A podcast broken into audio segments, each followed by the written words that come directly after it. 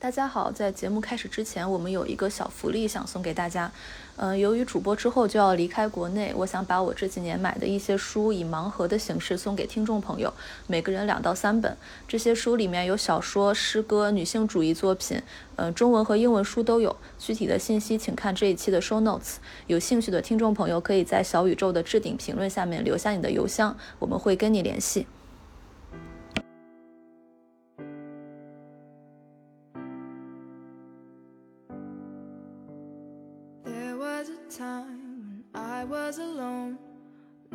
To go and no place to call home. My only friend was the man in the moon, and even sometimes he would go away too. Then one night as I closed my eyes, I saw a shadow flying high. He came to me with the sweetest smile, told me he wanted to talk for a while. He said, Peter Pan, that's what they call me. I promise that you'll never be lonely. And ever since that day. 大家好，这里是几乎正常，呃，又跟大家见面了。这一期呢，我们请到了一位，呃，非常有趣的嘉宾，他叫池骋。嗯，我跟这个嘉宾不算认识，我们两个的。接触非常的有意思，就是同在一个媒体给这个媒体供过稿，然后，嗯，我的朋友正好也给我发过一篇，嗯，池老师写的文章，然后，嗯，他这个文章写的是中国的中产跑路话题，我觉得非常有意思，然后就通过一些，呃，奇奇怪怪的狗仔途径联系到了池老师，让他来，嗯，参与我们的录制，因为。我们了解到他，他本身也是，呃，今年下半年要去加拿大了，所以就请他来跟我们做一个分享。施老师跟大家打个招呼吧。嗯，大家好，我是池骋。嗯，我之前三年在北京的一家媒体工作，然后现在要去加拿大了。嗯。哎，你是你是第一个来我们播客打招呼会把自己介绍的特别完整的一个人，你知道吗？就是以前的嘉宾，所有人都是呃嗨大家好，然后就没了。我之前我之前录过的播客都是那个说啊，池老师这介绍一下自己，然后就介绍自己。关于跑路这件事儿啊，你是什么时候开始觉得有移民呃出国生活这种打算呢？嗯。我觉得大概从十五六岁就开始了吧。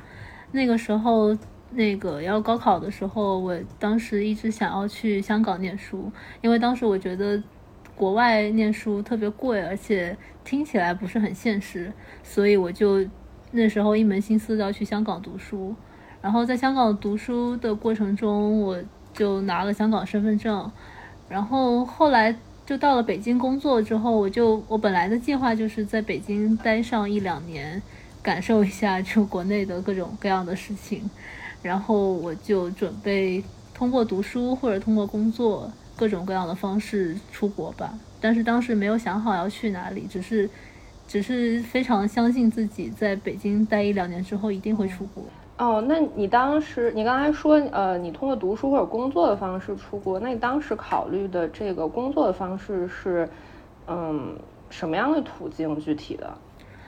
嗯，准确来说，应该读书是比较现实的，因为我当时也觉得读书。它可能是一个更容易的方式，因为你在读书的过程中，首先你可以申请到学签，其次你可以在读书的时候更了解当地的社会，然后你也可以借助学校的关系去更好的找工作之类的。所以我觉得读书可能占了我的想法的百分之八十，但我也不排除工作，因为工作可能是一个更直接的方式，像比如说加拿大或者是其他国家，就是你确实可以直接在。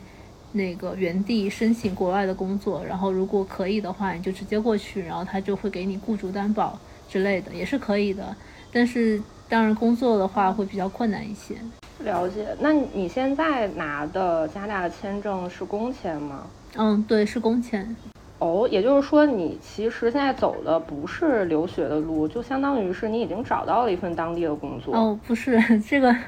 这个就是我的经验不太适用于大多数人的地方，就是我走的路径是，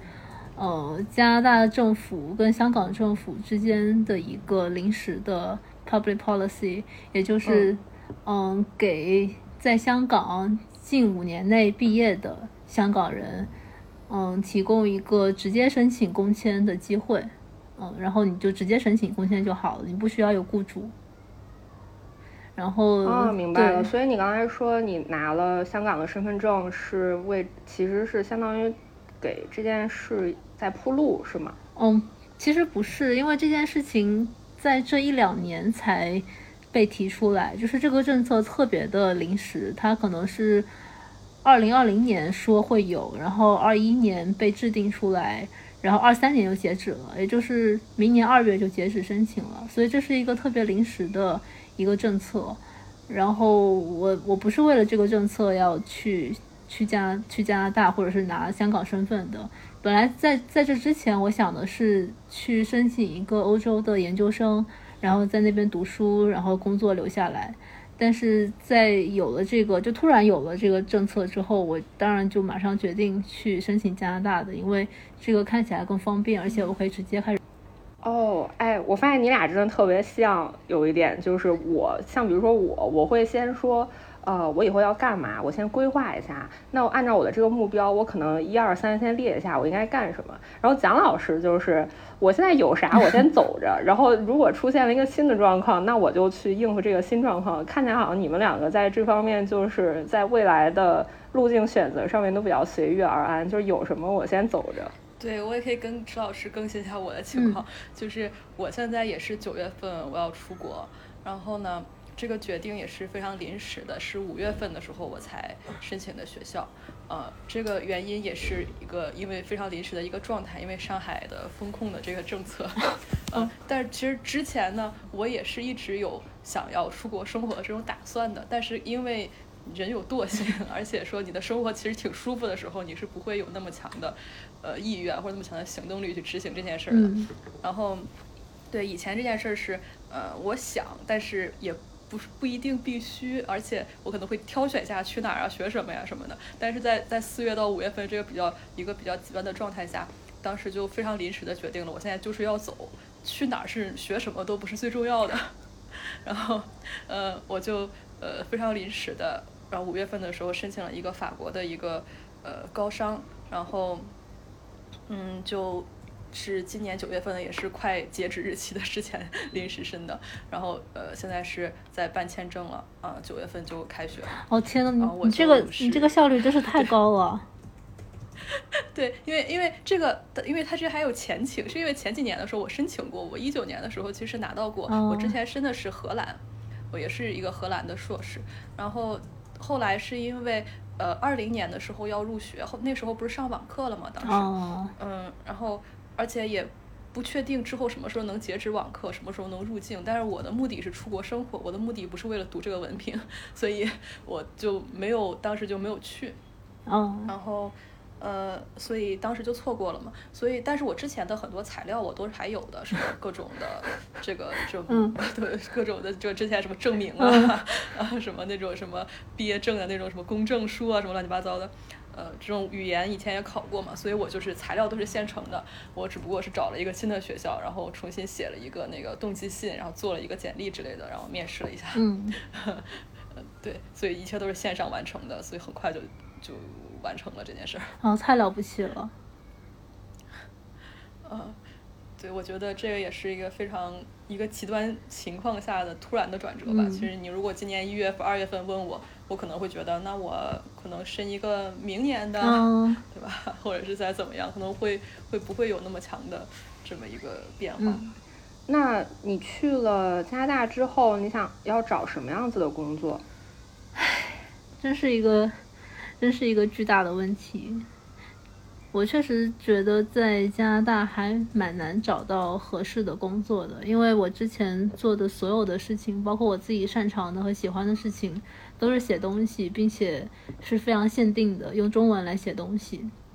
然后包括我自己也感觉，就是仅仅是一些非常小的、微小的差异。比如说，你给台湾媒体和香港媒体写东西，你的口气，包括你的语感，就跟在国内写东西完全不一样。所以，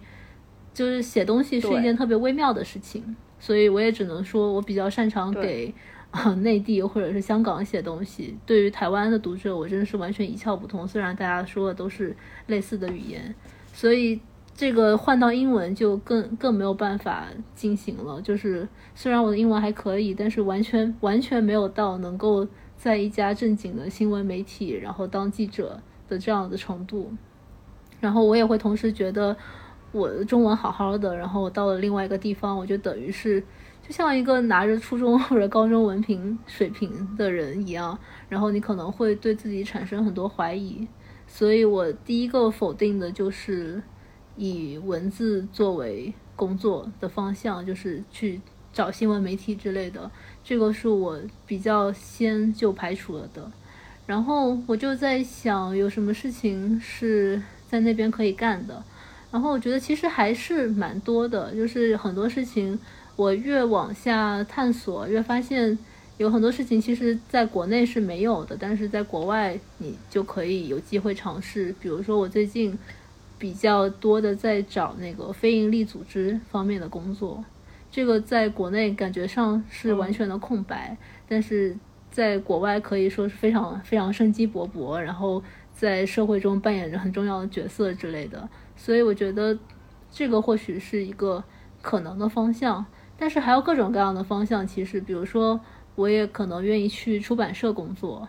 或者是，嗯，可能愿意去当一个公务员。就如果可以考的话，就是这些事情，我我不觉得是就是可能性变少了，我反而觉得可能性变多了。因为与此同时，我还是可以继续给中文世界写东西，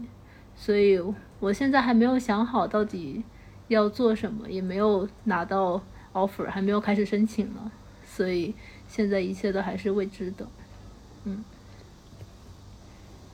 嗯，了解。就是你刚刚说的这些，我有好几个点，就是会跟你的感觉是差不多的。就比如说一开始，呃，你刚才说，其实大家用的可能都是中文或者是汉语，但是。呃，你跟你在跟内地的呃媒体写东西，还有跟台湾、香港，就是大家的语气还有关注的议题好像都不太一样。嗯，然后我其实最近就前两天吧，我看到那个 Matters，它有一个非虚构的一个比赛，嗯，然后它那个第一届的时候，它评出来了呃几个吧，就可能五六个，差不多，可能就十个以内的呃。奖学金，然后它有一等奖、二等奖和三等奖，我就去看了一下他们的话题，就是每一个话题看起来让我作为一个读者，我可能会觉得天呐，我一点都不想关注这些东西。就比如说 AI 恋人，就是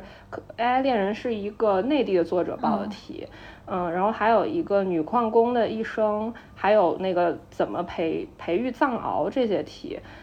可能它作为非虚构的题来说，它对于我一个内地读者来说，我可能对这些并不是特别感兴趣。我就非常的奇怪，说为什么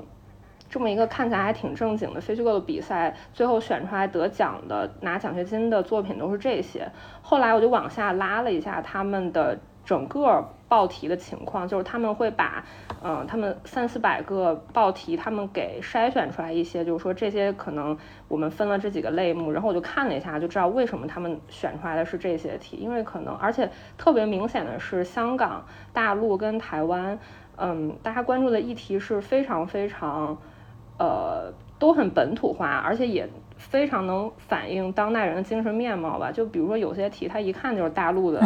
嗯，作者报上去的题，就比如说大陆作者会报那个，呃，这都是我猜的，应该都是大陆的报的。比如说那个高校学生抑郁症，或者是代孕，或者是那个呃失足少女之类的。嗯，然后还有，反正就是看起来就是感觉大家都好像挺惨的。然后台湾的作者可能更多的会。报跟他们的当地的风土民情相关的，或者是个人口述史相关的，嗯，然后我就看了一下评委对这就两岸三地大家报题的一个评价，嗯，他们评价大陆就是说，其实他们也在就是这十年以来，也不是说没有见过大陆的作者写出来好题，相反，其实大陆作者是能写出来非常非常尖锐、非常洞察力很高的题的。但这次可能报的题会让他们觉得非常失望，就可能大家都会去说一些，比如说社会上面不太好的事情，但是大家又会去回避那个最根本的问题，会嗯让这些评委觉得其实这些题报的非常模糊，也非常的不先锋、不勇敢吧。嗯，嗯我我就会觉得，其实，在大陆生活久了，好像是不是大家都失去了一些对最敏锐的东西的洞察力？然后，就像你刚才说的，你去给一个大陆的媒体写稿子，可能大家最关注的就是一个小镇做题家他卷不卷，或者说他能卷到什么程度，或者说今年那个考公考研的人都特别的多。嗯，就是我们大家其实都知道答案，但是也知道大陆读者想。只想看这些，就是大家都很焦虑，所以我会觉得这些东西可能，如果你去给一个台湾的媒体投稿，那台湾的受众其实不关心这个，他们就是很很多年以前吧，就是我我有一个之前有一个前同事，她的男朋友是高雄人，他说他这一辈子最大的目标就是在她哥哥的那个烤鱼店旁边再开一个小饭馆，然后他就觉得这样的生活非常的好，非常的安逸。在大概五年前的时候，我们听到他的这个想法，我们就会觉得天呐，嗤之以鼻。这个人的梦想实在是太小了。我们大陆的年轻人都是准备创业，自己当老板什么的，就是就是会觉得每每一个地区的人，他们都特别会受到这个地区的文化的影响。嗯，对，就是而且很多时候。就这些东西，它不是那么容易改变的。就是哪怕你真的想要去转换视角，去写那些你认为真正重要的东西，或者是所有人都关心的东西，其实并没有那么容易的。就比如说我给端写稿子，有的时候写游戏就无所谓了，写什么都可以。但是如果真的写那种报道类的东西的话，我其实非常担心会不会有人顺着网线过来，就是。他们发现我是谁，然后他们可能抓住里面的某一些话，然后就就继续继续继续攻击我什么的。就是我在写那个东西的整个过程都非常非常的担心，然后这种担心可能在某种程度上也体现在了文字中。比如说，在国内写东西写多了之后，我对很多事情都是采取非常暧昧的，就是那种啊，你懂的吧，我写到这儿就行了。的那种口吻，然后确实，如果你写在公众号上，或者是你发在一家国内媒体上，就是大家都懂的，大家就这样看了，然后笑一笑就过去了。但是后来我的编辑告告诉我，如果我不写明白的话，港台的读者是不会懂的，就他们不知道你意有所指的东西到底是什么。但是我对于想把这种意有所指的东西写出来，感到非常的。一个是感到很为难，另外一个是感到很恐惧。就很恐惧的地方，就我之前说了，就是我害怕内地的人翻墙，然后看到端的文章，然后就过来发现了，就发现了我是谁，然后他们可能会就继续攻击我。然后另一方面是我发现我长久的不去写那些东西，不去把那些话说出来，我其实已经忘记了要怎么说。比如说，我们都有非常多。默认的东西，包括我现在说的话，其实就是就是暗语，就是我们有很多默认的东西，然后我们都觉得自己受到了一些伤害，然后遇到了一些社会不公，或者是一些非常显而易见的呃侵犯权益的事情，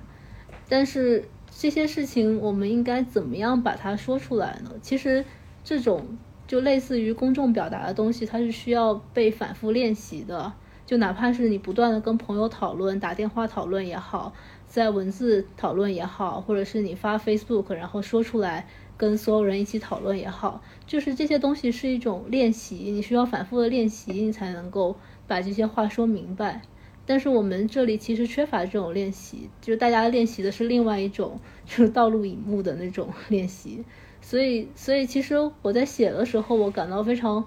惊恐的是，我好像失去了那种那种能力，就是把这件事情说明白的能力。我想到以前我在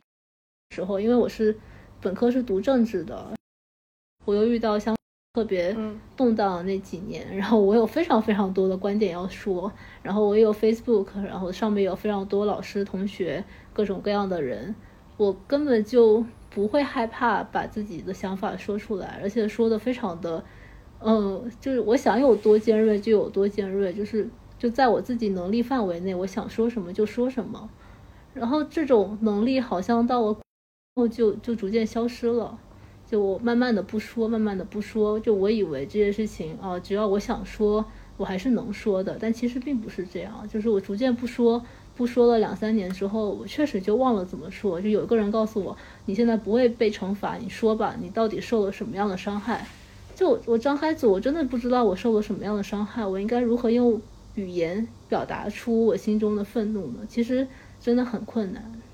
嗯，是的，你你说的这个我有特别，嗯，特别强烈的感觉，就是因为你刚才说你在香港读书的时候，其实你会非常直白的表达这些。嗯，我记得我我当时给端写这篇稿子的时候，我们也采访了一个，嗯，本科是在北大，然后硕士是在港大读书的一个女孩儿，嗯，她对于内地高校的这个抗议学校封校的这个方式，他一开始是特别不解的，但是他的这个不解，在当时我看到那个采访稿的时候，就是采访素材的时候，我会觉得天呐，这个女孩也太外 宾了吧。但是之后，我我在反思自己的这个想法的时候，我会觉得我为什么会觉得这个女孩很外宾呢？其实他说的那个就是一个正常世界应该有的秩序。他是这么说的：“他说，嗯，在香港那个跟呃内地学生当时有一个特别强的一个那个对比，就是内地学生会。”嗯，在那个学校去贴表情包，去嘲讽香港学生，但是香港学生觉得这很怂啊，我们就是要用法条告诉你，这个是不可以的，这个是不对的。然后，嗯，当时那个我们采访的那个女孩，她就说，她觉得用法条去说这件事情才是真正的，你去面对这个，你去争取你的权益，你去，你的心里是有一个大我在的。如果你只是用表情包去，或者是你去贴一个什么歌词，很隐晦的去表达这件事情，在他看来是一个特别怂的现象。然后他后来，嗯，他后来又去，我们又采访了他，他说他可能会收回他原来这个话，因为他现在也知道，现在在国内的这个环境，你是根本没有办法在一个学校这个环境下，你去直接贴一个宪法或者是什么法律的法条上去。这这件事儿好像本来就是违法的，虽然也不知道违了什么法，就是很荒唐。所以你只能用一些大家都懂的一些很隐晦的歌词或者表情包去去争取一些你的受众跟你站在一起，然后大家用一种非常暧昧的方式表达自己的愤怒。嗯，就是大家好像已经忘了，其实这本来就是我的权利。包括你刚才说你写的时候很害怕这件事情。也发生在我的身上，我一方面也很害怕，说如果我把这件事情表现的特别特别明显，把这件事情写的特别的清楚，万一我的采访对象倒戈了，他举报了我怎么办？然后另外一方面，我也特别担心，如果我写的特别清楚，这些网友顺着网线去找到了这些采访对象，或者说，嗯，就是官方找到了采访对象去为难他们怎么办？呃，同时我也特别担心。就包括去写化名的时候，嗯，当时一起跟我做稿子的那个朋友，他说我们尽量用中性的化名，就不要让人发现他是男生还是女生。我说这有必要吗？因为你不写那个化名的时候，你用他第三人称他去指代的时候，他也很明显的看来是一个单人旁还是一个女字旁啊。但是就会在一些根本看起来没有用的。地方去做一些努力，试图让这件事情变得更模糊，不管是为了自己的安全着想，还是为了采访对象的安全着想。然后当时在嗯最后我们临发稿的前一天，有一个采访对象他说，那个学校的辅导员联系他说，警察已经完全监控了他所有的微信的那个言论，他现在说什么都有可能，嗯，就是被警察带走。呃，然后他已经失去了考公、考编的资格，就说的特别严重。当时我一瞬间，我在微信上我都不敢跟他说话。我说 天呐，这这这怎么办啊？我不会被 顺着网线被揪走吧？就是完全就没有面对过这种情况。你想象过无数次坏的情况它是怎么坏，但是你没有想象过这个情况如果真的发生了，你应该怎么做？就没有人教给你这个办法。即便是大家有教过你，但是这些都是完全不可能公开的，你只能去。自己去摸索，你自己去面对这些，所以我觉得这件事情的恐怖在于没有人能描述它到底有多恐怖。对，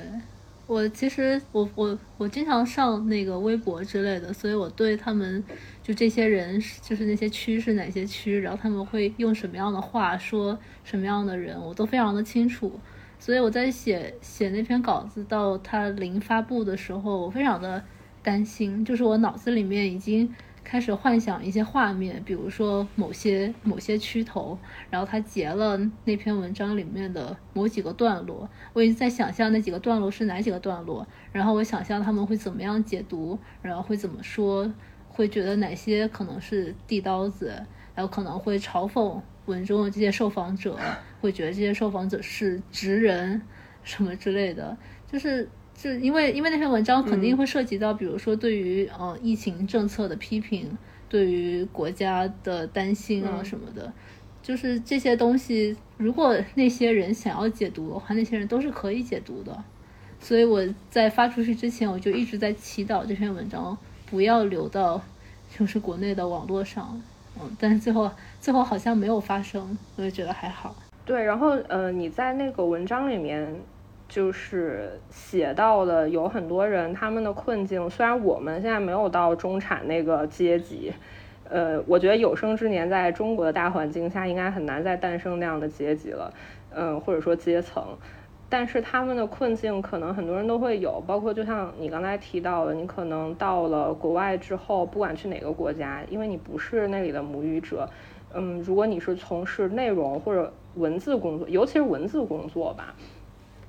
就是其实很很难再去从事你原来去从事的这项工作，包括嗯，就是我们跟编剧嗯聊天的那期播客，有一个听众他问了一个问题，他说呃，因为那个编剧嗯编剧姐姐她之前是在呃美国读了一个编剧相关的硕士，后来他老师建议他先回中国先磨练几年，出了作品之后再来美国。嗯，所以那个有一个读者他就问，啊不，有一个听众他就问，他说，那如果英文不好的人他想去做编剧，在国外做编剧，他应该怎么做这件事情？嗯，我我没有回，因为我没有这种经验去告诉那个听众应该怎么做。但是其实，嗯，我觉得是很难，不管是你从事编剧工作，还是广告创意，或者是新闻。嗯，只要是跟文字强相关的，可能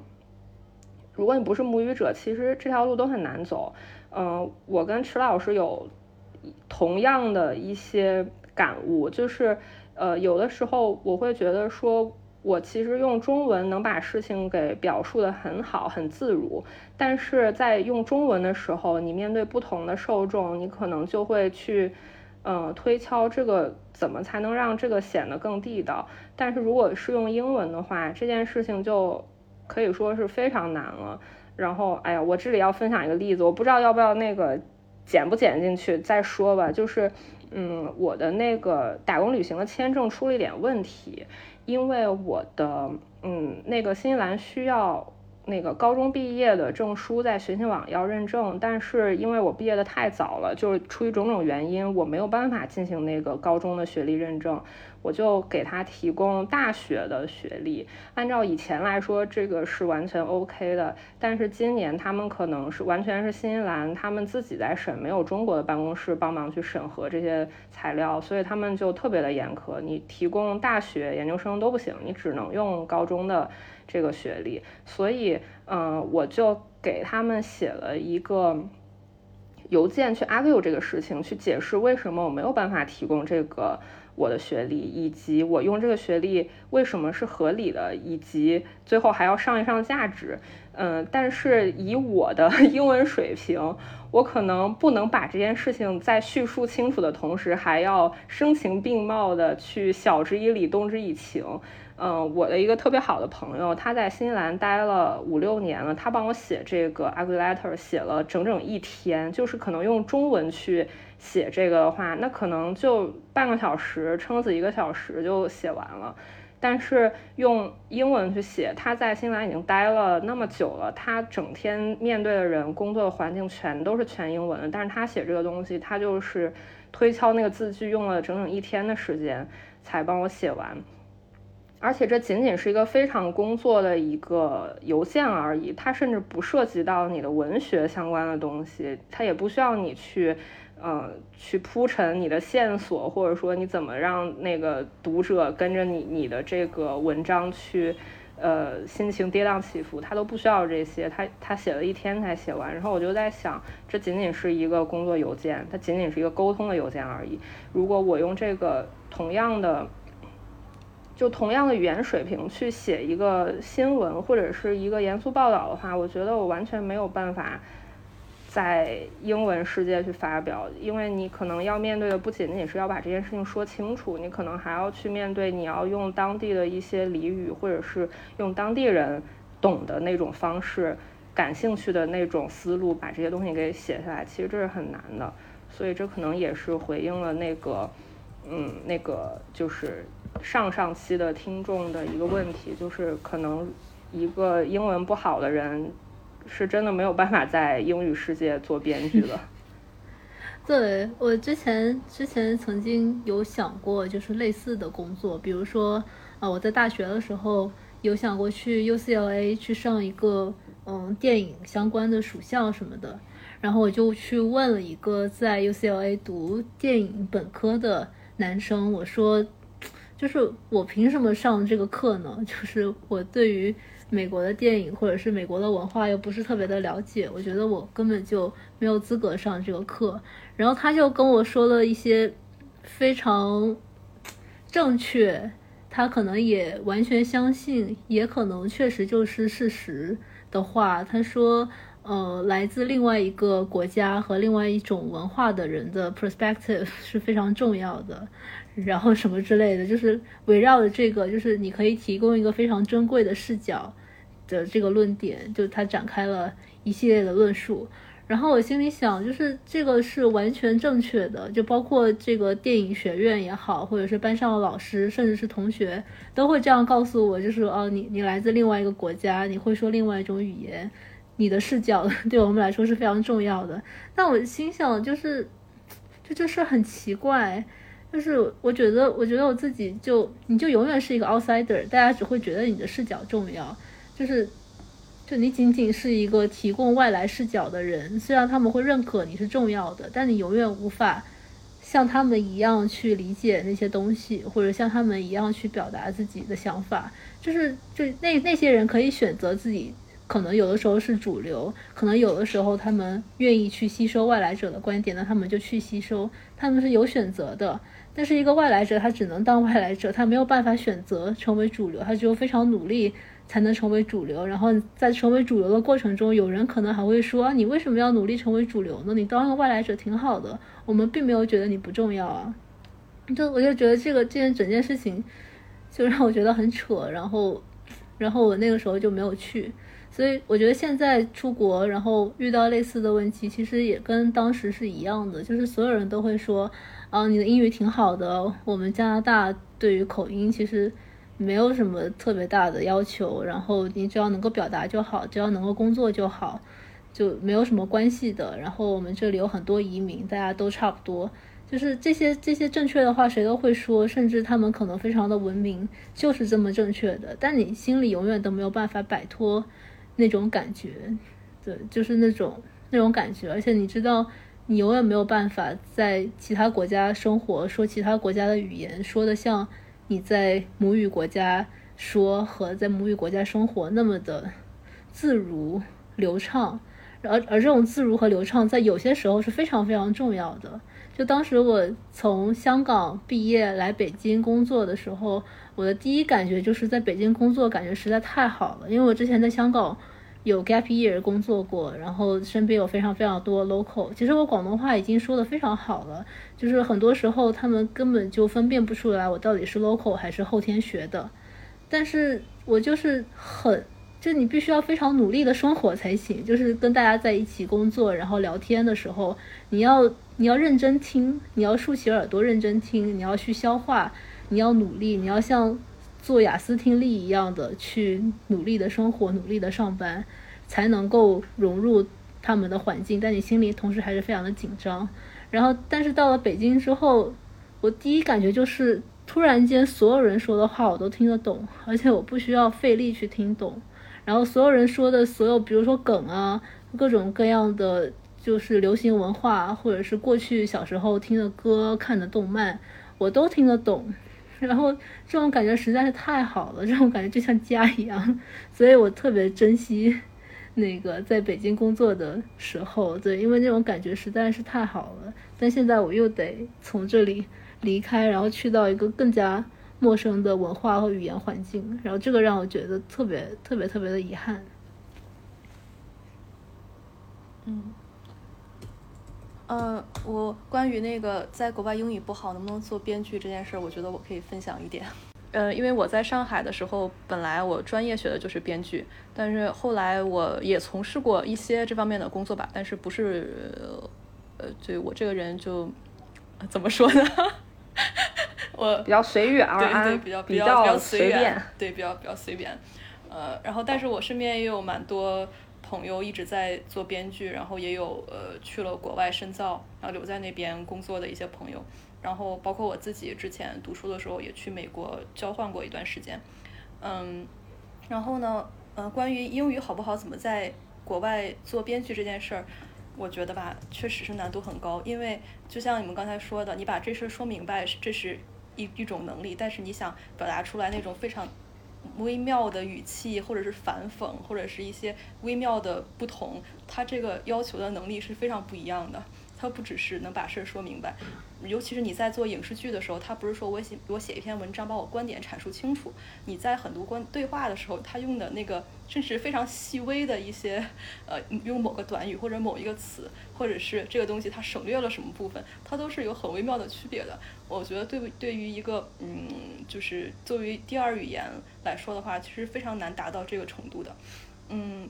然后包括我之前，我有一些朋友之前在美国留下来，就是他在美国又读了一个呃影视方面的硕士，然后留下来工作过。呃，对于亚裔来说，对政治正确这方面，嗯，确实有很多话是这么说了。呃，包括我们确实也能看到近几年像好莱坞啊，美国有非常多的和亚裔有关的题材，或者是中国呃亚裔的导演也会有更多的机会。嗯，但是这这只不过是。呃，比如说以前是百分之零点零五，现在是百分之零点一而已，它它并不能改变真正的全貌。呃，我身边的一些朋友的经历，他们在是其实很难找到真正的影视方面的工作，他们的经历都非不是特别好。呃，而且还有很多，比如说被骗啊，或者说你写了很多东西，最后没有拿到报酬这种事儿。呃，然后尤其是美国，它工签又很难拿嘛，所以你可能还要去挂一个什么语言学校去搞身份啊什么的。就经历都不是特别好，所以呃，其实如果说要在国外从事影视创作这方面，我觉得还确实是难度挺大的。嗯，如果说是其他方面，比如说你想做那种呃比较学术类的呃影视方面的研究，呃或者评论类的，我觉得可能相对来说稍微好一点。嗯，但是如果说你要作为一个创作者做编剧的话，其实。这个难度是大很多的，嗯嗯，当然我自己的话，因为我现在也不打算，嗯，也不能说一定不会，但是没有很非常明确的打算，就是说我以后一定还会从事文字类的工作，因为我现在呃去法国申请的这个专业是葡萄酒管理，然后，对，呃对，就是跨度非常大，呃，因为这是我。挺有兴趣的一个方面嘛，我对这个呃吃吃喝喝呀、餐酒搭配啊，就是我挺爱研究这种这种微妙的这种味觉或者嗅觉的这种体验，我觉得挺有意思的。呃，所以我我之后打算其实可能会做和文字不相关的工作，呃，比如说贸易啊，对，简单来说，那个蒋老师可能就是以后想。种葡萄了，就是一种一种小农，中国人 DNA 里面的小农意识突然觉醒了。对，或者去做这酒庄也挺好的，或者是做一些就是贸易往来，呃，这种也也也不错吧，或者是酒店，呃，或者是餐饮，哦，我觉得还挺好玩的，我我自己也挺有兴趣的。所以我自己是这么考虑的吧，而且尤其是我现在去的是法国嘛，我法语又不行，呃，所以还有另外一个问题，我的打算是可能你找工作的时候，嗯，目光放得远一点，可能去一些稍微北边一点，荷兰、德国，再往北可能就是英语比较好的一些国家吧，或者是再去其他国家看一看，反正就到哪儿都可以。我现在就是 非常随缘的一个心态。拿，就是我我我想知道，你拿法国的工签，你可以去欧盟其他地方找工作吗？不是我拿法国的工签，我可以待在法国，但是我我就是我，但是我可以随时去其他地方面试啊，只要有公司给我提供担保的话，我就可以去任何一个国家工作。其实，哦，酷。但是欧洲有一个问题，就是不管你在哪个国家要入籍的话，基本上都要学当地的语言。对，但是要求不一定会很高。我之前看那个荷兰的话，是你交满五年税之后，考一个非常就是非常 basic 的那种嗯语言考试就可以，就不是一个特别你要考到某个 C 二级别，不啊是是吗这么好非常对，就就是挺挺基础的一个级别。我觉得正常大概学个几个月，或者说你在生活几年，你总会就是学到一些了，不会不会特别难的，好像。嗯，哎，那还挺好的。那池老师如果想去做 NGO 相关的工作，你有了解过他们需要什么样子的？就比如说，他需要什么样子的水平吗？就是比如说这个人的以前的教育背景，或者是语言能力这些，他们有要求吗？嗯，我觉得最关键的可能还是要有本地经验，就是你得在那个地方生活一段时间，然后做过一些类似的事情，比如说志愿者之类的，这个对他们来说可能是最重要的。然后还有就是这个人必须要靠谱，所以他们可能会比较依赖就是有其他人推荐的情况，因为嗯，在在在像加拿大这种法律比较健全的国家，他们可能开除一个人就需要花非常多的成本，所以他们在招募一个新的人的时候非常的谨慎，所以在在拿到这份工作的过程中还是挺困难的，所以我比较我可能会在去了多伦多之后，先在本地看看有没有什么做志愿者机会。一方面是看看自己到底喜欢做的是哪一类的事情，另一方面是认识一些当地的人，然后到时候可以做做推荐什么的。我觉得对于语言或者是学历什么的，他们反而没有很硬性的要求，包括他们当他们说你的英语其实挺好的时候，他们确实是。他们确实是真的这么想的，因为因为很多，因为我在 Cambly 上面经常跟各种各样的外国人，包括后来我决定了去加拿大之后，我就专门选加拿大的人跟我聊天，然后他们每个人都有提到，就是那边就说英语口音的人有各种各样的各种各样的人，各种各样的口音，所以就我的我的口音绝不是所有人里面最难听懂的，然后他们也对这件事情并没有很在乎。所以这个反而不用特别的担心。但如果你想要去编辑，就是你想要做一个编辑，你想去出版社，你要出版一本书，那那应该是不太可能。但你要做一些，比如说呃 local community 之类的东西，社区建设，或者是呃包括像就是还有一个岗位叫 ground writer，就是你负责写一些筹款的信，就是你在 NGO 里面你需要你需要。你就要筹款，然后有一个专门的职位，就是给各种各样有钱的地方拉投资，然后你要写那个信。对，这个可能就是我的语言能力还能够达到的一个水平。所以我就觉得，就只要你不做特别硬核的文字类的工作，一般人就雅思考个七八，应该就已经足够应付日常生活和普通的工作了。对，了解。因为，嗯、我之前问了一下我在新西兰的朋友，嗯，可能新西兰跟加拿大的这个情况还不太一样，这个我不太了解。就是根据我这个朋友的说法，是在新西兰做 NGO 或者是相关的这种 social work 可能会比较难，就是外来的移民会比较难，因为，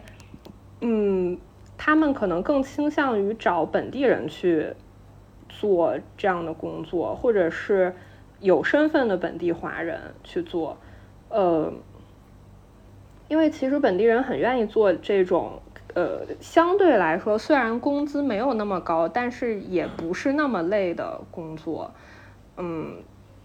就是他们就是本地人不愿意干的，可能是那种体力活，比如说摘猕猴桃之类，他们不愿意干。但是这种这种很社工的工作，他们其实还是挺愿意干的。嗯，而且，呃，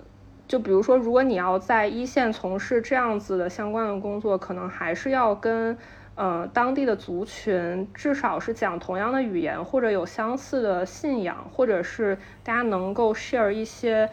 嗯，比较相似的价值观，可能你才有可能去接近他们，然后去做相关的工作。所以，嗯，在新西兰当地，如果要去做这种 NGO 或者是类似的社工工作的话，他们可能会比较愿意找已经，呃，拿到身份的人，或者是。跟当地人是同一族裔的人来做这样的工作，我不知道加拿大会不会是这样。不过听池老师刚才说，可能可能加拿大这方面会更开放一点儿。嗯，对，一方面是我一年之后就能够拿到永居，所以身份的问题就解决了。另一方面是我确实想要做一些跟我自己的族裔相关的一些 NGO 的工作，因为我发现就是就这么多年下来，我觉得。你抛弃自己的很多原生的东西，包括你自己的性格也好，你喜欢的事情也好，包括你来自的那个地方，就你很想洗清这些东西，然后把自己变成另外一个人，不管是更优秀的人，还是更讨喜的人，还是更符合当地价值观的人，其实这个过程是非常痛苦和没有意义的。我觉得最后你都会回到，就是你是什么样的人，你来自哪里，你喜欢什么，这些东西是。没有办法轻易被你自己给扭转的，所以我就觉得，就是这个我会有这种感觉，就是因为我之前在香港的时候，我很希望自己能够认同自己是一个香港人，因为我会更认同他们的各种各样的呃跟政治相关或者是跟社会相关的价值观，所以我一直觉得自己可以是一个香港人。但是后来我经历了非常非常多各种各样的事情之后。我觉得自己本身的认同还是一个内地人，就非常非常内地的内地人。然后，然后我觉得，就是从某一天开始，我决定自己不再跟这种我内心深处的认同抗争了。就是我决定接受自己，我就是有这个内地认同，但同时我当然对香港有非常深的感情，但是我还是有这样的认同的。而我打算在我自己的认同的基础上。去做一点事情，比如说我在看加拿大的各种各样工作机会的时候，嗯，我有看到一些特别白人、特别 local、特别特别文明的东西。比如说，他们有一些 NGO 是帮助当地的青少年去进行 gap year，啊，就有一个 NGO 可能是做类似的事情。然后这个一开始的时候，我甚至感到有一点冒犯，就是我觉得我一个。一个 underprivileged 的中国人来到加拿大，然后我帮助那个加拿大本地人、本地的青少年去 reach 更多呃他们 gap year 的机会。然后我觉得这件事情跟我自己的价值观也好，跟我自己的情感经历也好，是非常冲突的。所以我当时就觉得这种工作虽然它听起来啊很美好，你帮助青年人怎么样怎么样，但你在做的过程中，你会觉得有一点不开心的。比如说，你会想到，呃，在你的，在你的国家，在你的家乡，其实有非常非常多的小孩，他们甚至没有办法接受到正常的教育，但是你却在这里。帮助一些白人青少年去，他们让他们去非洲玩，或者让他们去北欧玩，经历更多的事情。就这件事情，它本身没有任何的问题，但它跟我自己的认同是有冲突的，所以我就不打算做类似的事情。但与此同时，我还是可以做跟我自己的族裔真正相关的事情。比如说，有一些 NGO，它是呃致力于帮助本地的少数族裔更好的融入当地生活的。我觉得这个这个就跟我自己的想法或者是想要做的事情比较贴合，包括我自己作为少数族裔，我也希望能够更好融入当地的生活，所以我就觉得像类似的机会，我就愿意去尝试。所以我觉得那个最根本的就是就是就是你认清楚自己是个什么样的人和你想要什么，然后不要做太委屈自己的事情就行了。嗯。我觉得 INFP 好棒啊！没事，突然就是我我我听了你们两个对之后的一些规划，我不知道你们会不会按照你们规划走，但我觉得大概率可能还是会变的，因为 INFP 就是这么的 随便。但是，但是我我觉得你们两个想的都好棒，就是会，就是会会比我们这种 J 人多了一些开阔的思路和探索精神。那这人会怎么，比如说规划移民呢？这这到底是什么意思啊？这是什么的什么的缩写？可我不知道，可能就是目标，或者说是就目标感，或者说是规划感比较强，然后你你做决定会更谨慎那种。我我不我哦，应该是那个呃，judgmental，他应该是对事情的判断，他并不是说是去 judge 一个人那种感觉，可能是。会会对事情有更多的判断，更谨慎。就就比如说我自己的规划，就是我可能会有的时候会把自己限制在一个框里面，然后自己跟自己较劲。我我会觉得，我那天跟蒋老师说，我说我现在我觉得我做很多事情的出发点是，我觉得我有一种使命感，你知道吗？这太自恋了，就说说出来觉得好恶心。就是觉得我做这件事情，我必须要做的原因，不是因为这件事情。嗯，它很有趣，或者是怎么怎么着，当然有趣也是一部分，但我会觉得说做这件事儿就是我这个人现在的使命，我需要去做这件事情，我需要去为了谁，为了别人，或者为了就是虽然说为了别人，但我自己肯定心里也会很认同这件事情，我去做这件事儿，而不是说，比如说我我现在就就假设说我要写一个什么东西，我就觉得我现在毕生的使命就是他妈的要写东西。我不会想说，哎，要不我去我去那个种葡萄吧，要不我去那个那个 NGO 打工吧。我会觉得那那都是我我的规划之外的事情，我就不会去考虑那些。但是我觉得，如果如果你的目标感特别强的时候，有的时候就会限制你，你会你会觉得这就是你这一辈子就干这一件事儿，你就觉得你跟这件事儿就就是息息相关。但是同时，它也会特别限制你的你的你的你的探索，就是。因为我有的时候跟咨询师聊，我说我特别不喜欢事情不受我的控制，然后咨询师咨询师又说，你有没有想过，其实失控它也是一种探索，你其实可以对失控抱有一种希望。我一方面觉得，妈的，咨询师毕竟是我掏钱了，他怎么这么会说话？另外一方面也觉得，这是真的吗？真的可以对失控抱有希望吗？就是我会对这种这种东西感到一些困惑，所以有的时候我听到 INFP 去说，嗯。他们的人生，他们的人生规划的时候，或者说那甚至不算是规划，可能用蒋老师的话来说，他经常觉得自己在做白日梦，他就是想，然后想了之后，宇宙就会送给他。是的，然后他是这样的，他就你看看，哎，然后是这样的，就是这样的呀。然后宇宙就是这样的。我靠！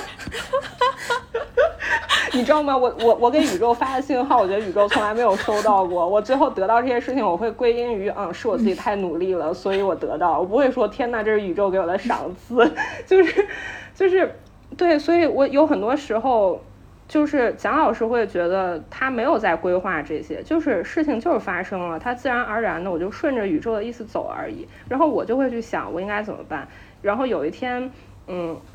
就是前天还是大前天。我我就跟那个蒋老师说，我说我我觉得我不知道我要干什么，我有很多时候我做事情好像都是身边的人告诉我你要做这个，或者我看到身边人去干嘛干嘛了，然后我才想说，哎，我是不是也能做这个？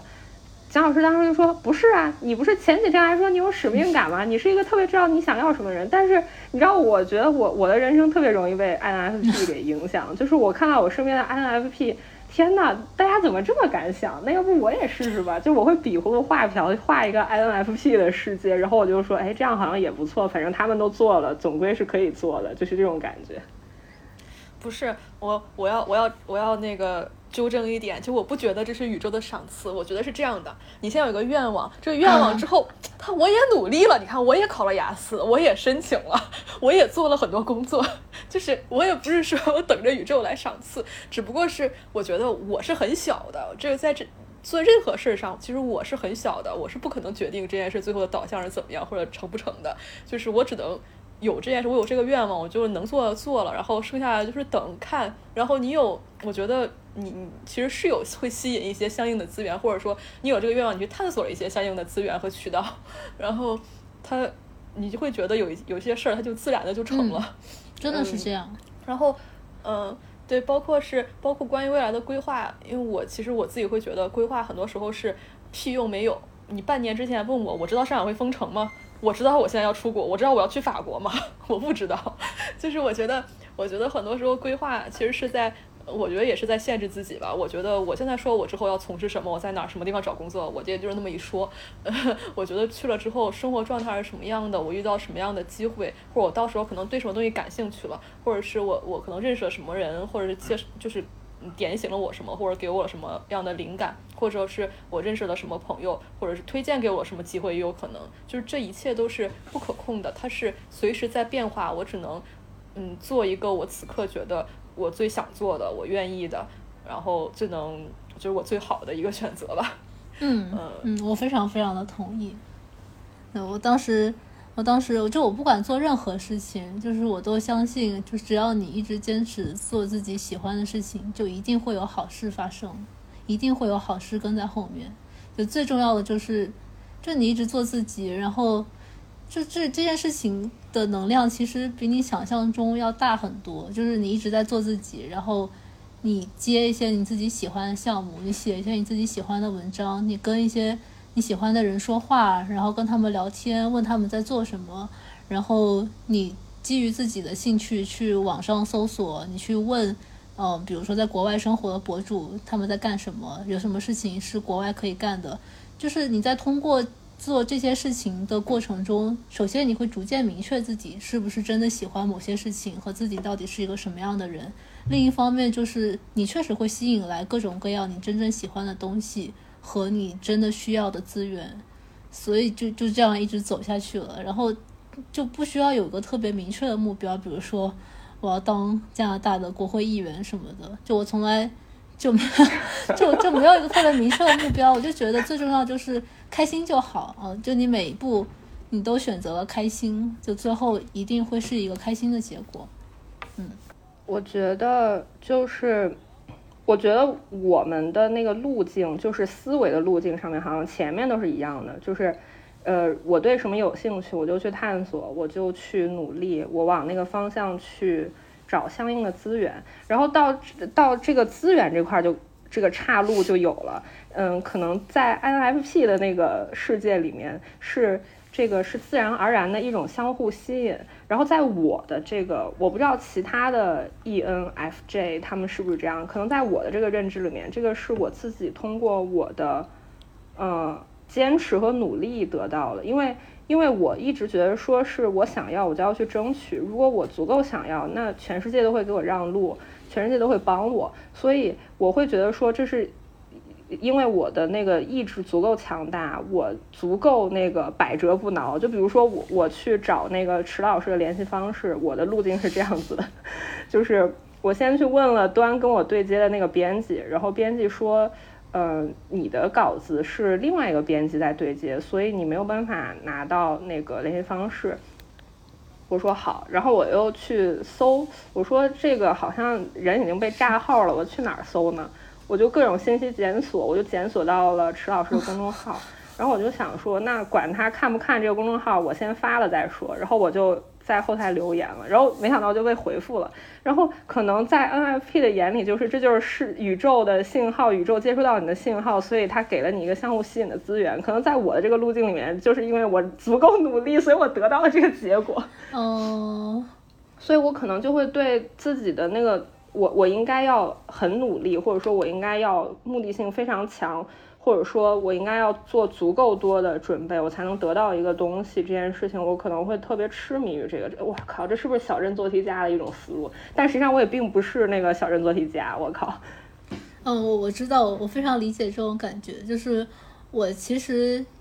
就是我虽然是非常典型的 P，但是我。对于生活失控这件事情也非常非常的在意，就是我也希望所有事情都在我掌控之中。就之前我我因为加拿大签证，嗯，一直下不来，非常非常的崩溃，就是那种深夜一边刷小红书一边痛哭的那种。就是这件事情之所以给我这么大的打击，就是我觉得我一路所有的事情都能够靠我自己的能力，或者是我的努力，或者是我我的可爱克服得到。但是签证这件事情就完全是看脸，或者是看运气。然后你这是这是一件对你来说特别重要的事情，一个特别关键的机会，没有这个东西，后面所有东西都没有。但是偏偏是这么重要的一个东西，就抓在一个你不知道是谁，你不知道该怎么样赢得他的的喜欢，然后你不知道什么时候你才会被看到的这样的一个随机随机概率里，然后这种感觉让我特别的崩溃，就是你没有办法做任何努力。我我我不停的在给移民局写信，其实。这是我绝望的努力，但是其实我心里好像觉得它其实是没有什么用处的。我还是就越写信，我越觉得很绝望。对，然后就是这种这种你没有办法努力，然后所有事情都失控了的感觉，特别特别的糟糕。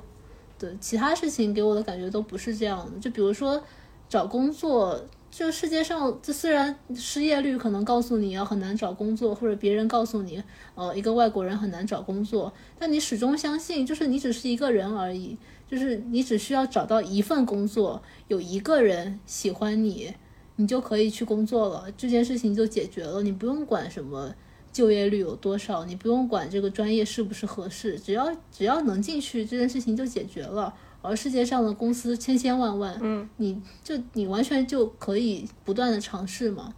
所以像这样的，像这样的就是随机概率波动，就属于我认为在我的掌控之中，并且我觉得非常有趣，就可以不停的探索的。但完全失控的事情，我我真的我也非常的受不了。对，所以我我能理解，就是希望所有事情都在掌控中，并且相信所有事情都可以通过努力来解决。的这样的这样的观念，确实，我觉得我们我们很多人，就大部分人都是这样成长起来的吧，就是多多少少都有一点做题家的基因。那最后你的签证是怎么解决的？就是它跟你的写信有关系吗？不知道，就是我后来发现，是生活中有各种各样的事情是完全没有办法控制的，就是你可能不停的在写信，但是完全没有人理你。然后你有一周的时间，你决定我不写信了，我要做其他的事情，我要专心。然后那个签证突然就来了，对我我就是这样的。啊！天呐，这不就是我现在？我靠！我我今天真的是，就是因为我我上个星期三给那个。那个新西兰的移民局交了我现在有的所有材料，然后把那个写了一千多个字儿的那个信发给他们之后，我发现他们完全没有回音，然后。我昨天又给他们写了信，我说就是小心翼翼的问现在是啥情况了，还需要我做啥吗？你们那个有啥消息了，及时通知我哈。就是跟他们说了之后，今天还是没有回应，我就想，天呐，要不然我我去搞最难的那个高中毕业证吧，就是我不管怎么说，我我去搞一搞试试。然后我今天下午就跟我妈说。让他再去给我们教务处、高中教务处打电话，或者是找到我以前的档案，把那个所谓的什么垃垃圾会考成绩帮我弄出来。然后不管怎么样，我再试试其他的办法。然后我妈又说她明天帮我去问，但是她后天她就要去内蒙玩了，然后她只有明天能帮我问这件事儿，过了明天这事儿就没办法了。然后我就在想说，如果这个移民局他不给我不给我这个打工旅行的签证怎么办？虽然他最后可能他。他即便给了我这个签证，我可能也只能在那里待一年。我最后要怎么留在新西兰，或者我要去其他地方，我可能还是要去考虑。但是我就想这件事，而且这件事情一开始我也并并不是很想去这个打工旅行，是我被那个新西兰的那个朋友给。就是半推半就的去嫁到了这个事情上，现在就是这个沉没成本有点太高了，我又觉得这个签证特别的好，所以我现在就陷入那种他为什么不回我的信，我是不是写再多东西都没用？然后看小红书上所有的那些经验，他们所有人写的都是如果没有高中毕业证，他就是你你不提供这个高中毕业证，你提供大学的。硕士的，你哪怕是博士的，他都不会给你发这个签证。就所有人都是这种很失败的这种攻略之后，我就感觉妈呀凉了，我就是彻底凉了，就每天就是这种很焦灼的这种心理。对对，我知道，而且你会开始想，是不是我不够好？是不是我做错了什么？是不是我某一句话说错了？是不是我材料准备的不够充分？就这种，这种怀疑真的太可怕。就是你理智上。认为或者知道、相信这是一件非常随机的事情，或者是他花了这么长时间，或者向你要求一个文件，他根本就是完全不合理的。就你知道这不是你这不是你的问题，但是在你不断的在跟对方沟通，但对方对你完全没有任何回应，然后你逐渐失去希望，然后你很多事情都被一个一个的耽误的时候，你就是会。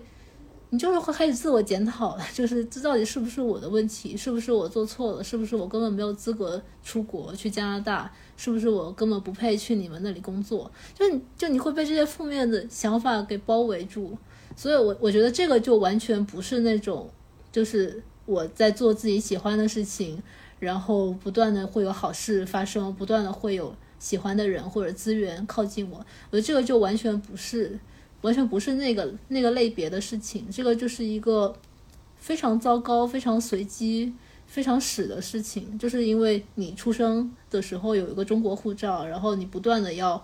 往外走，不断的换，不断的去找一个更安全的和更方便的身份。我觉得这件事情就是非常屎，然后你就必须要接受这个东西，然后你就必须要接受，在这个过程中，你可能会觉得自己不够好，自己随时都会被抛弃。就之前我在拿香港身份的过程中，就是你每隔一段时间，可能一两年，可能几个月，你就要去香港的入境处，然后坐在那个板凳上，跟很多很多人一起，然后你可能是交某个文件，你可能是申请自己的延长签证延长什么的，就是这种感觉我太熟悉了，就不断的不断的，你不断的在重温这种感觉，就是你的命运，或者是你在哪里生活的权利。就完全取决于另外一些人，另外一些你不认识的人，而且另外一些你没有办法为为之努力的人，所以这种感觉太屎了。这也是为什么我一直想要拿到一个加拿大身份，因为加拿大身份就像是一个最最终极的答案，就像是一个是一个游戏的通关答案一样，就是你拿到了之后，你再也不用考虑这些事情，你再也不用在任何国家的移民局。坐在板凳上等着别人决定你的命运了，就这个这个这个感觉对我来说非常非常的重要。就是我去香港，我就是为了追求这种感觉，就是拿到香港护照，我以为一切都好了，结果香港香港沦陷了，然后我又要出国，然后去找一个新的护照，让自己觉得安全。就这个过程让我觉得非常的非常的屎，非常的不公平，非常的让人觉得就是。人生感觉没有什么意义。我觉得，我觉得，我觉得，我觉得中国人好多好多人的路径可能都是相似。就像你说，他们有些并不是为了出国或者怎样。就比如说，很多人在几年前吧，或者说是二十年前到十年前，就是二零一五年之前，大家会特别想要一个北京或者上海的呃户口，也就是所谓的身份。然后得到这个身份之后。嗯，你首先得到这个身份就很难，你你需要可能你需要有什么样的学历，你需要交够多少年的社保，你你需要每年交多少税，你才能拿到这个东西。然后拿到了之后，你可能有的人会更进阶，那我现在需要一个北京或者上海的房子，我得到这个房子，就是以前那些房子还能各种上杠杆的时候，那北京可能我先。买一个五环外的房子，或者我先买一个燕郊的房子，然后我过两年我卖了，我再换到三环，然后就这样一直换，就像你刚才说的换护照一样，我先换一个香港，我再换一个加拿大的。可能对于很多中国人来说，他他好像一辈子都在追逐这个东西，然后这个感觉就是很屎很累，但是你又不得不去为了这个东西去一直往前走，就是，所以所以我我其实你刚才说那个。嗯，就很多加拿大小孩儿，他们 gap 那一年，他们要去干嘛干嘛的时候，我我也觉得特别的可笑。我一个出生在 hard 模式的人，我还要去操心他们怎么 gap，我天呐，就是感觉这件事情它根本就不应该发生。虽然不应该发生，这这这句话很政治不正确，但是我就觉得为什么我要操心那些？然后。我前两天在找一个，就是我在看那个就数据可视化的东西，然后嗯，有一个有一个一个什么奖项吧，就是什么 Signal 之类的这么这么一个奖项，然后它每年会评选出来十个左右做的特别好的数据可视化的项目，然后有一个项目是一个荷兰的团队做的，他大概做的是一个二战的时候纳粹在。荷兰地区摧毁的老房子的一个把它给重现的一个数据可视化的东西。我觉得这个东西确实它很有意义，它很有纪念意义，然后它也很让人去反思战争和和平的关系。然后我就在想，如果我是在这个荷兰的团队里面做这个东西，我可能根本不会去跟他们有任何的共情，因为我觉得我生活的这个国家，或者说，嗯，我的就是中国吧，就是我觉得中国这种事情可能也很多。为什么我要去荷兰做一个我完全没有认同感的这么一个东西？当时这是我的第一反应，这是我的第一个想法，就是。虽然我觉得这个想法很狭隘，因为战争可能对于全世界人来说都是灾难，但是我第一反应就是这跟我关系好像没有那么大。我如果是我的话，我可能更愿意去做这个，嗯，在中国经受这些战争或者是怎样，这些跟中国人更相关的东西，他们带来的，他给他们带来的灾难，或者说摧毁掉中国的什么样的房子，然后我就觉得就是一种。就有的时候，这种就是你的这种身份认同感，它会特别的强烈，以至于它会让你变得有一点狭隘。然后，而且就是所谓的中国人那种那种那种意识，你可能一一辈子都抹不掉。就不管你去哪儿，你可能都要去去做一个进阶的东西。就是要么你就是去买房子，要么你就去。去找一个一个户口，或者是怎么样，就是这就是很典型的中国人。我也不是说这这个东西不好，这这反正就这样了，就是咱这小农意识就这样了。可能去新西兰也就是去摘猕猴桃，反正 就是就是你们刚才说对生活失控的这个感觉，就是我觉得我可以算是一个。呃，对生活的就不可控这方面承受能力非常强的人，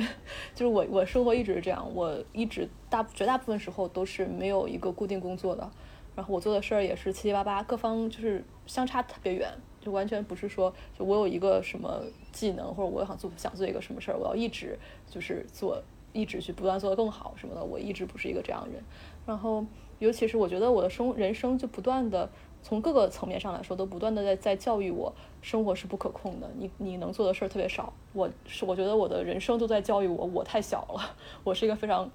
渺小的存在。然后我能控制的事儿其实特别特别少的。然后尤其是今年的生活经历之后吧，就就可能以前那时候上海比较严重的时候，我连我明天明天能不能买着菜，有没有有没有东西吃，会不会给我抓走，我都不知道，对吧？就是。就是可能可能更基础，以前想象不到的更基础的，你生活的安全感都会呃被剥夺。然后嗯，我就觉得，所以所以我不知道，可能是这个是训练出来了，可能是我习得了这种能力。我现在好像对这种不可控的事儿就没有那么焦虑了。我现在做申请那个法国签证，其实也也中间有很多问题了，然后有提交很多东西，呃，然后现在我也没有确定下来，就是也没有拿到这个签证了。还在过程中，但是我就觉得，我无论怎么样，我现在的目的，比如说我已经很明确了，我每一个细胞告诉我我要走，那么哪怕这个不行，我也有其他的路径，对吧？我我我不管怎么样，我是就是要走，那我总归是能达到的。然后其他的更多的事儿，我觉得我我很少去想象我之后能做这个还是做那个，做那个会怎么样？我觉得，嗯。一切都是可以探索的，甚至你可以创造一个你的工作，创造一个你自己的一个一个一个事儿吧。我觉得现在在现在这种这种时代下，也不是不可能。就是我觉得，我觉得不可控这件事儿，我甚至现在有点享受它，就觉得就像是一种，嗯，把自己给扔出去的这种感觉。就是我就是不可控，呃，然后任何事儿我就反正我能做做完了。嗯，剩下就这样吧，剩下就看缘分，看命，行不行？就这样了。然后，呃，就是一切都是一种运气。我现在，我现在甚至会觉得，一个人他可能说，你出生在什么地方，你做什么样的事儿，你有什么样的资源，包括我认识的人，可能你你生下来就在这个环境中，呃，或者你生下来就在一个多元文化的家庭，或者说你生下来你父母就带你出国了，或者说你你你出生在什么样的，你拿了一个什么样的护照，呃，你你。你家庭的财富的状况是什么样的，或者是你遇到了中国经济腾飞的时候，还是经济衰落的时候，遇上什么样的事儿，其实都是一种运气。呃，可能人能控制的事儿没有那么多，所以我现在觉得我自己就是，其实想的并不是很多，我不会经常去琢磨我要做什么，我怎么实现我自我呀，或者是我之后能不能留下来呀，能不能怎么样？我觉得，呃，法国找不着工作，我去其他地方找了，然后去其他地方找不行，那么先我先回来，那我还有其他途径去其他的国家了。那个世界是一直在变化的，一切的机会都一直在运动，世界宇宙是在运动的。呃，我觉得就是妈呀，你你就是张小雨。对我现在我现在的思路就是这样，就是因为因为其实，在四五月份就是风控比较严重的时候，我状态是非常差的。然后，但是就这两个月，我逐渐会觉得，其实这段经历对我来说是一个，其实会有一个转变吧，心态上的。就我已经知道了最不可控的样子，就是我明天吃吃什么、住哪儿我都不知道的这种非常不安全的这种心态之后，我就会觉得，其实其他的一切相对来说还是挺安全的。比如说，我还能去找工作。对，我觉得这个从某种程度上也是一种在可控的状态下。的不可控，就是我有个朋友经常说，就是他觉得，就就他的观察来看，就每个人都是在自己能够承受的范围内作死。嗯，就是就是这其实我们就是看起来好像是选择了一条非常不可控的或者是非常冒险的途径，但其实我们都是在自己能够承受的范围内。比如说我们有钱，呃，付得起机票或者付得起学费。能够支撑前几个月不找工作的生活，或者是呃我们的语言还算过关，或者是我们的各种各样条件，然后上过大学，然后还就是还算有文化，就各种各样的东西能够保证我们其实是始终处在一种相对可控的状态里的。然后我们会让自己的生活切割出一块东西，让它不可控，让它去探索各种各样的可能性。我觉得这是一个非常美妙的、非常刚好的一个状态，然后这种状态其实一直就，比如说在北京，或者是之前出国，或者在香港，我一直保持的非常的好，然后直到直到我觉得这里的某一些事情已经就是开始侵入我自己非常可控的那个部分了，才让我觉得不得不要走。就比如说，就如果某些事情发生了的时候，你不管多有钱。住在多好的小区，你的学历有多高，你多有文化，你认识多少的人，你还是会还是得眼睁睁看着那些事情发生，然后你会感到非常巨大的不可控感，然后那种不可控可能就真的会带走某些非常重要的东西，比如说你的猫，或者是你年迈的父母什么的，所以是这种感觉让我觉得可能击穿了我的底线，就是我一直是在自己自己可控的范围内。去进行一些冒险的，但你不能把我可控的那个部分给打碎、抽走。就是，嗯，我我突然回想起来，你一开始说的，你来到北京之后，你觉得感觉特别好，就是你觉得你你可以很自如的去讲一些大家都听得懂的一个梗，就感觉这儿是你更熟悉的一个环境。嗯，之前我们播客有一个常驻嘉宾福龙老师，他也讲过类似的话。然后他跟你的经历有一点点的相似。呃，他是湖南人，但是他小的时候他们举家去了广东，然后在广东其实他也会说广东话，他广东话讲得很好，因为他很早就去了。但是他就是会觉得他跟广东的同学格格不入，因为。不管是从穿着打扮，还是从嗯语言上面，还是从饮食文化上面，他其实都有一个很强烈的感觉，就是他是一个外来人。他融入的再好，但是他知道自己跟他的他在广东的朋友跟同学不一样。然后嗯，事情的转变是他来到了北京之后，他觉得北京是一个特别自由的地方，对他来说，因为在北京没有人会。关心你是哪儿的人，反正大家都是外地人，然后也没有人关心你穿什么，因为北京大家都很土，就是你哪怕走在最潮的地方，你也能看到卖那个烤冷面跟烤红薯的，然后就他就觉得这是一个大染缸，大家很自由，每个人都可以在这儿找到可以跟你一起说话、一起喝酒的朋友，他觉得在北京他有一种家的感觉，然后。在你你你跟他都有相似的感觉的同时，我想到了我自己，呃，我是我想想，我来北京应该是今年是第六年了，嗯，然后北京给我的感觉就是我在北京待的时间跟我在杭州待的时间是一样长的，但是这两个地方可能都没有给我那种归属感。包括我我在家的时候，在我上大学之前，我我也没有找到归属感，就是我我感觉我好像并不属于任何一个地方。但是在今年，当我做了一个决定，说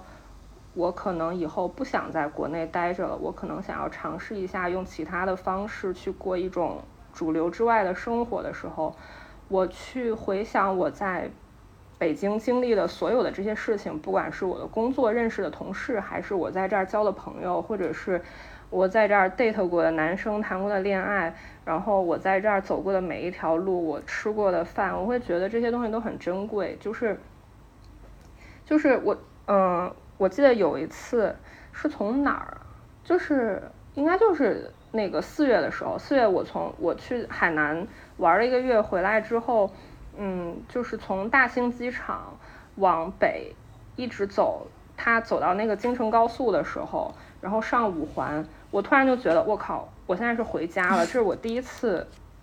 回到北京的时候，有一种感觉是我回家了，就是我那个。车开上五环之后，我觉得那个景色特别的熟悉，每一个路牌、每一个高速的出口我都很熟悉，甚至是我在这条路上，我跟谁一起走过这条路，我坐了谁的车，当时在车上说了什么话，我在这条路上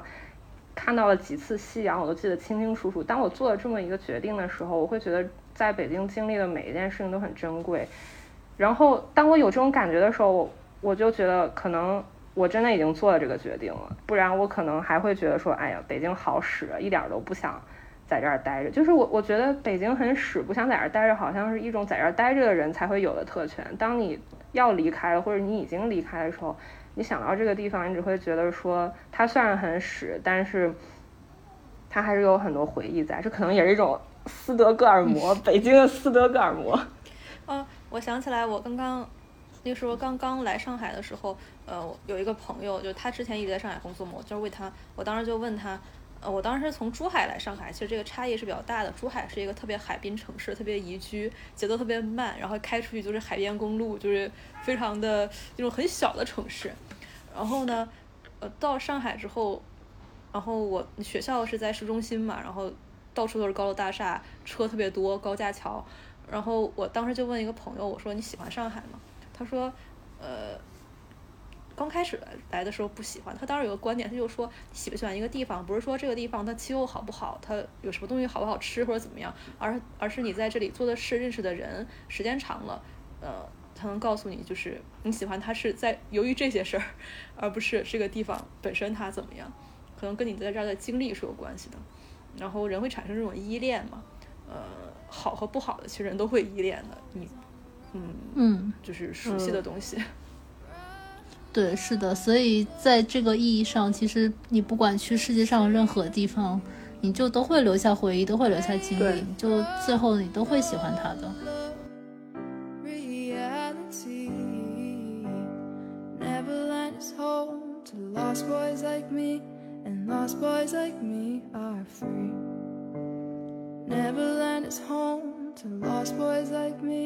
And lost boys like me are free. He sprinkled me in pixie dust and told me to believe, believe in him and believe in me. Together we will fly away in a cloud of green to your beautiful destiny. As we soared above the town that never loved me, I realized I finally had a family. Soon enough we reach Neverland. Peacefully my feet hit the sand And ever since that day